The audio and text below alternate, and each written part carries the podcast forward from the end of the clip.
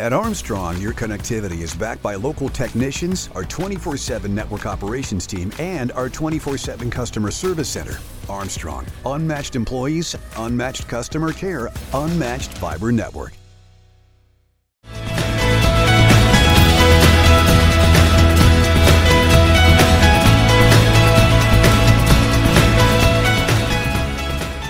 Hello, everyone, and welcome to Armstrong in the Loop podcast. I'm your host, Seth Prentice. And today I'm honored to be joined by Michelle Johnson, the Education Outreach Coordinator of Impact Teen Drivers. Michelle, welcome to the show. Thanks, Seth. Thanks so much for having me here today. As Seth mentioned, my name is Michelle Johnson. I am an Education Outreach Coordinator with Impact Teen Drivers. Well, Michelle, you know, our opportunity to speak, you know, was totally coincidental, you know, through uh, another event in our local community. And and truly i had no idea that impact teen drivers was an actual program itself. So more than anything i thank you for you know taking some time here to be with us today. And you know why don't we kick off? Why don't we get to know you and find out more about who you are? So impact teen drivers is a 501c3 nonprofit organization we're nationally recognized leaders on reckless and distracted driving education and prevention we partner with NJM Insurance Group in Pennsylvania to stop the number one killer of teens in America. Can you guess what that is? I'm going to take a guess and say it's cell phones. It's preventable car crashes, and cell phones are a part of that. Absolutely. So, 75% of teen driver fatal crashes do not involve drugs or alcohol, but everyday simple distractions, behaviors that are perfectly acceptable and legal until teens and even adults choose to use them behind the wheel or they can be that's where they can become lethal. Our vision at impact teen drivers is to change the driving culture to one that is distraction free not just for this generation but for generations to come.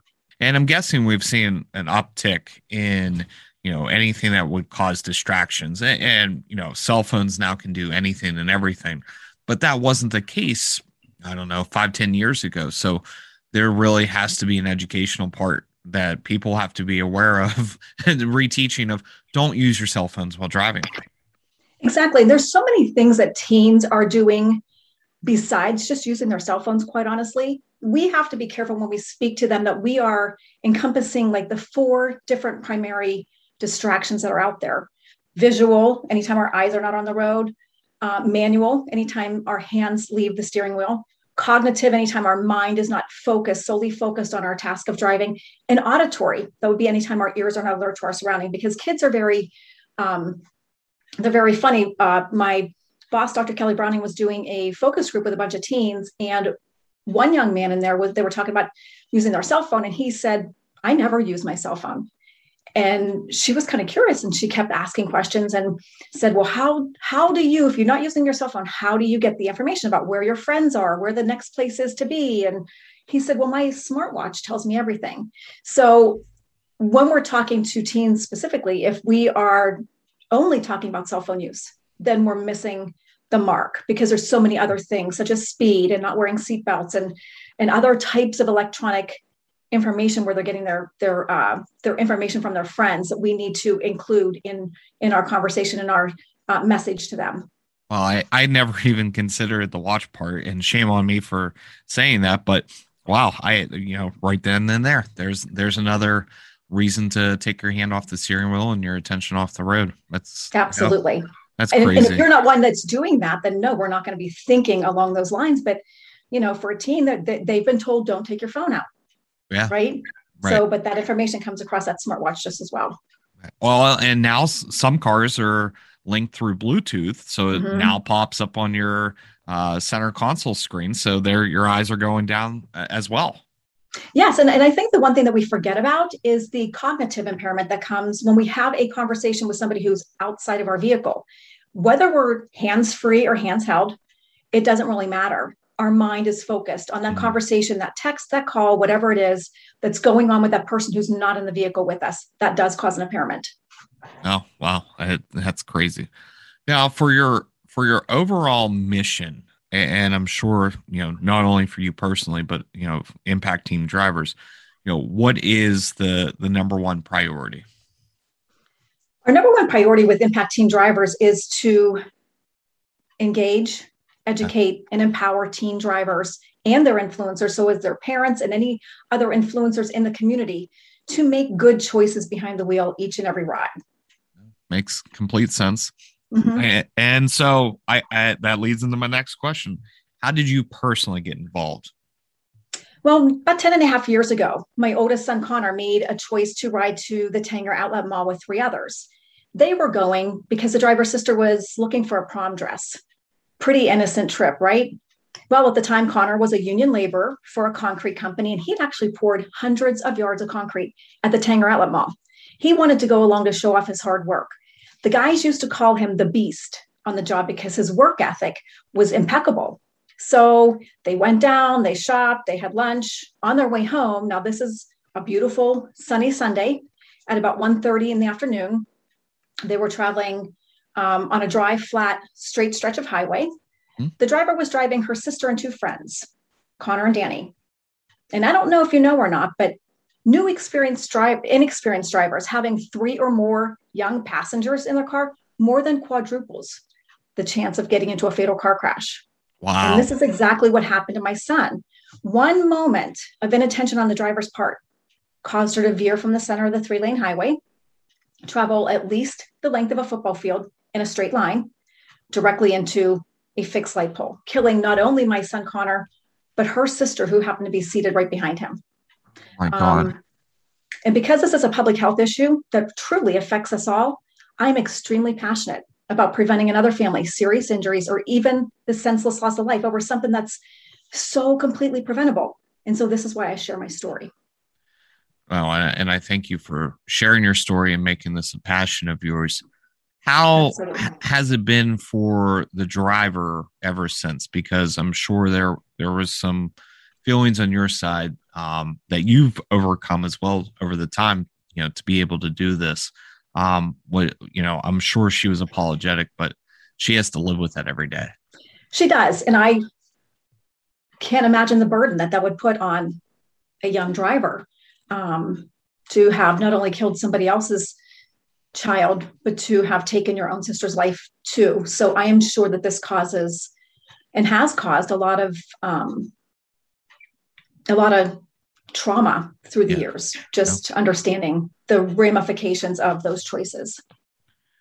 What do you wish you would have known 11 years ago that may have prevented this from happening? Well, I wish I would have known to speak to Connor about the importance of knowing his driver, right? Just because a teen has their license doesn't mean that they're a safe driver what we know is that they're inexperienced drivers because they haven't been on the road for very long. Mm-hmm. So I wish I would have talked to him about understanding whether or not she was a safe driver to get in the car with. Did she have speeding tickets? Had she crashed before? Because he didn't know that she'd actually totaled her vehicle the month prior to this crash that killed him and her sister. Holy also, smokes. Yeah. And so that's something really important to talk to kids about. Who are you getting in the car with? Because sometimes it's not the best choice to just jump in Joey's car because Joey just got his license, right? Joey's inexperienced and Joey needs a little time to gain some more experience that he deserves um, without all the added distractions. But I also wish I would have thought more about best practices versus what our state laws are. Our state laws are the minimum that we need to to keep up with, right? And as far as like passengers go, best practices according to the National Safety Council says that it's best to have no passengers for the first year of driving. Huh. Really and truly, yeah, friends and siblings. Well, think about what, what do kids do at the dinner table? What do you know siblings do in the house, right? They squabble, they bicker, right? Yeah. In the cars, it, it's not going to be any different. And they they those friends and siblings pose a higher risk than any other passenger because they actually know how to push that teen's buttons.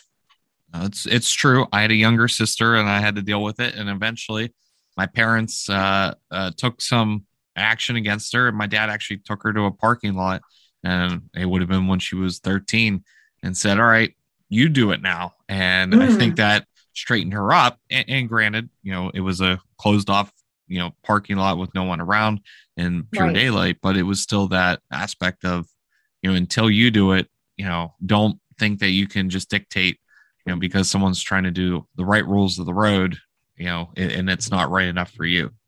Exactly. And then you have somebody yep. barking in your ear saying, yeah, absolutely. for sure. you know, and, and, you bring up a great point because years ago it used to be at age 16, you got your license, you tested, and you're good to go. You know, mm-hmm. they then instituted in the state of Pennsylvania, you know, six months you drive, you know, and, and you have to keep that logbook of, you know, how many hours that you've done. And now I've seen that they've actually increased a little more restrictions on you have to have so many hours of nighttime driving, you have to have so many hours of uh, rain and snow driving. Absolutely. Do you do you or does your organization believe that there could still be more effort made it made towards uh you know showing all scenarios so that a driver truly is well more prepared especially when it comes to these types of things like distracted driving. Absolutely. All of the states have adopted some form of the graduated driver licensing laws. Um, the states that have the stricter laws because not every state is the same as pennsylvania. Right. Um, the states that have the stricter laws have a lower crash rate, lower fatalities, lower serious injuries. Um, so it science is proving that you know less passengers in the car, actually maybe no passengers for a year, like the National Safety Council is suggesting, is a good answer. You're still giving that child the ability to go out and drive, gain the experience that they deserve without the added distractions. Um, Best practices actually for nighttime driving is 9 p.m. Pennsylvania wow. says 11 p.m., right? But the, the crash rate starts to um, escalate once it gets dark outside. Because when you think about it, think about what's going on at night. You know, we we can't really see the road as well because our headlights can only, you know, we only can see where our headlights illuminate the roadway, and we share the road with other people, such as impaired drivers, drowsy drivers. And where we live in Western Pennsylvania, a lot of deer and animal are on the roadways. No, for sure. Actually, you know, especially this time of year, you know, mm-hmm. it is the fall. So now they're out in full force from five o'clock at night until seven, eight yes. o'clock in the morning on a regular basis. That they are. No, that that's that's a great point. You know, we we are seeing states enforcing um, fines and uh, tickets for uh, being distracted by cell phone use. You know, is that something that you could see being a nationwide adaptation, um, th- that would be helpful. I think the state of Virginia was one of the very first few because of a young uh, adult uh, was murdered, you know, was in a car crash that, uh, you know, unfortunately took their life, but it was because they were on their cell phone. Uh, and that's what finally, uh, you know, got the legislation pushed of no one's using cell phones from here on out. Exactly. And, and, and it, right now all the states have the ability to mandate what those laws look like. We in pennsylvania are trying to push at this point in time just for a hands-free bill. Yes. and it as far as i know has yet to pass.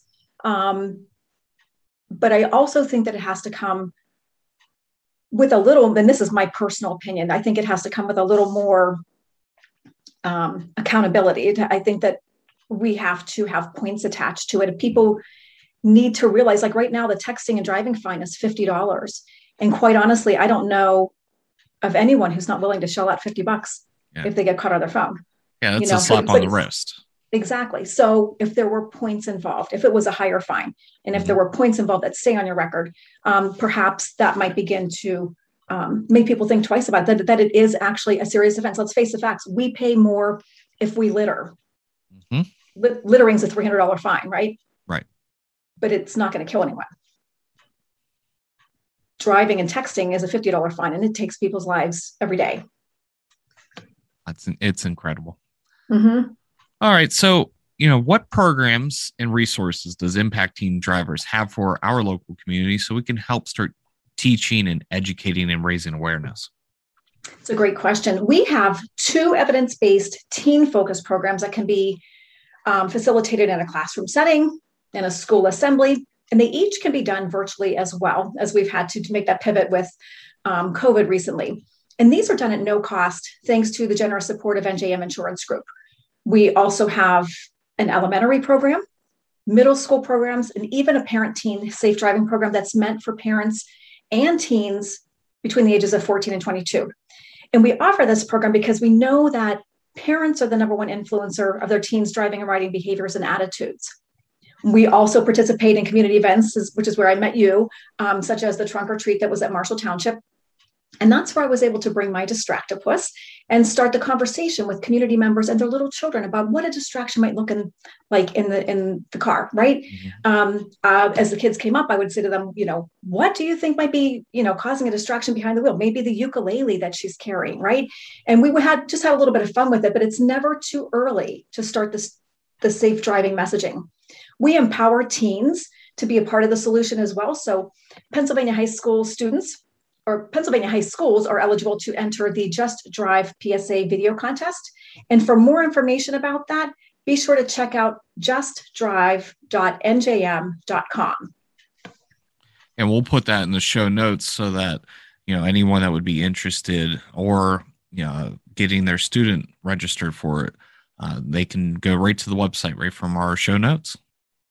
Perfect. Perfect. And then we can also put up um, the impactteendrivers.org forward slash Pennsylvania.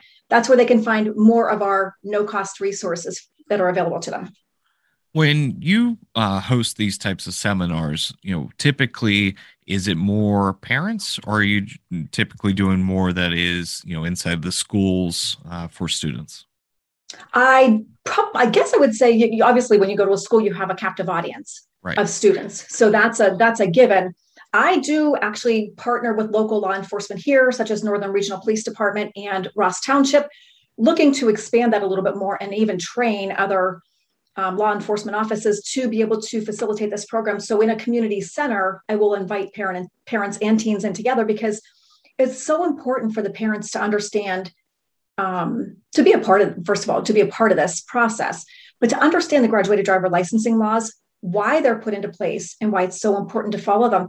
Really and truly, simply by following the graduated driver licensing laws, there's an up to 40% reduction in serious injuries and fatalities. And if we can get parents and their teens to understand that, then, it, then they're more bound to to abide by it.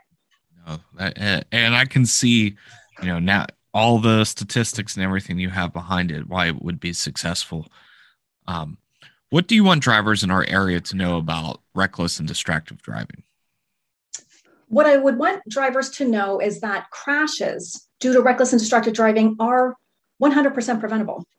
When you think about it, we can't control all the things that happen on the outside of our vehicle, but we can certainly choose to control the things that happen on the inside of the vehicle. And you're probably noticing that I haven't used the word accident. Instead, I use words such as crash, collision, wreck. Because when we're talking about reckless and distracted driving crashes, we're actually discussing a choice or a decision that was made by a driver or passenger, one that could have been made differently and prevented a crash. And when you think about it, there's so many things we all can do to avoid being seriously injured or killed in a preventable crash.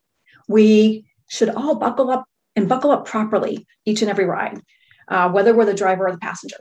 Set our playlist, our music, our volume, mirrors, etc all before we even start our car. And we should send that last text, make that last call, um, do all of that, shut the phone off, stow it away before we put our car in drive. those are all great points. Michelle, does it help when you give the presentation that you have that connection, you know, that personal story to it? So it actually drives that message home in a more impactful way for you know, probably for adults, but also for those teenagers. Like, I'm invincible. You know, I've got the world in the palm of my hand. This can't happen to me. Exactly. And you're right about that. It, it does. When I can talk about my child who no longer comes in the door and I don't set my table for five anymore, I set it for four. And I start explaining what I'm missing and, and, and the, the things that could have been done so differently. It, it could have just been so many simple little choices that could have been made differently that my son would still be here. So I, and i tell them that. I want to empower them because i know there's somebody in their life somebody who cares deeply about them that wants to see them walking through their door the next day. Um, and they need to make those right decisions to be able to do that. So it, I, I think it does make a difference having that personal story to connect with them on. No. And i greatly appreciate the time here because you've really brought to light some things that even i myself as an adult driver for you know 20 years now uh, also didn't consider as well that you know these are not accidents these are poor choices that people have made um, are there any last words for our listeners or something we may not have covered here today that you would like to drive home in our, our final few minutes minutes here one of the things I'd like folks to know is that I'm not judging people. I actually realized after my son was killed that I was a distracted driver myself. Mm. So I did things behind the wheel that I would never want my kids to do. And I can promise you none of it was illegal, but I was not role modeling safe driving and riding behaviors for my own kids. I was driving tired, I was answering my phone. I was the lady driving down the road beside you, applying my lip gloss as I was driving down the road, right? Doing things I would never, ever want my kids to do behind the wheel. And when I got into my daughter's truck at the time when she was 17, or shortly after Connor was killed, and I would see her her finger come out to fast forward the song or her hand to come out to change the volume or to you know change the music whatever. And i'm looking at her like why why wasn't she understanding that the things that she's doing were such a distraction? I knew i was giving her all of the verbal messaging that i felt was necessary for her to drive safe. Um, but in reality i wasn't role modeling the safe driving behavior. So um, i had to really do a quick look inside and say are those things necessary? And you know, really, when I looked at it, I there's nothing that can be more important than human life. Absolutely nothing. Um, our kids are watching us from the time their car seat is facing forward. And I realized that it was such a selfish act for me to be doing anything but driving when I was when I was the one driving. And it was my sole responsibility when I'm behind the wheel to focus on my drive. That's great points. And my true final, final question here what age can we start this at for children, groups, and organizations are wanting to, you know, start to bring you in for these types of uh, conversations? Great question. We have actually as young as preschool and elementary. We've got three reading books that we can come in and read to the children. And, and it just starts to set that message about, you know, so if they're in the back seat in a, in a car seat, they're not, they're understanding that they can't be um, distracting mommy or daddy while they're driving and that they need to stay in their car seat properly. Um, just really simple messaging that we can get out to them. And I'm happy to come into elementary schools or daycares and, and start that process, but all the way through uh, college and parent age groups as well. Well, we hope, Michelle, that your message got out there today. We hope that it, it encourages people to reach out, schedule you, and bring you in, as I think your message and what you're trying to do can only help uh, not only those of us on the road, but those of us as uh, that are next to us on the road, as you know, we don't want to continue to see these uh, poor choices being made, and we want to see each person go home safely at the end of each day. Uh, so, I also appreciate you sharing your personal story today and wanting to help prevent teen, teen driving choices in our communities. Thank you so much, Seth, for having me on today. I appreciate it. For Armstrong in the Loop podcast, I'm Seth Prentice, keeping you in the loop.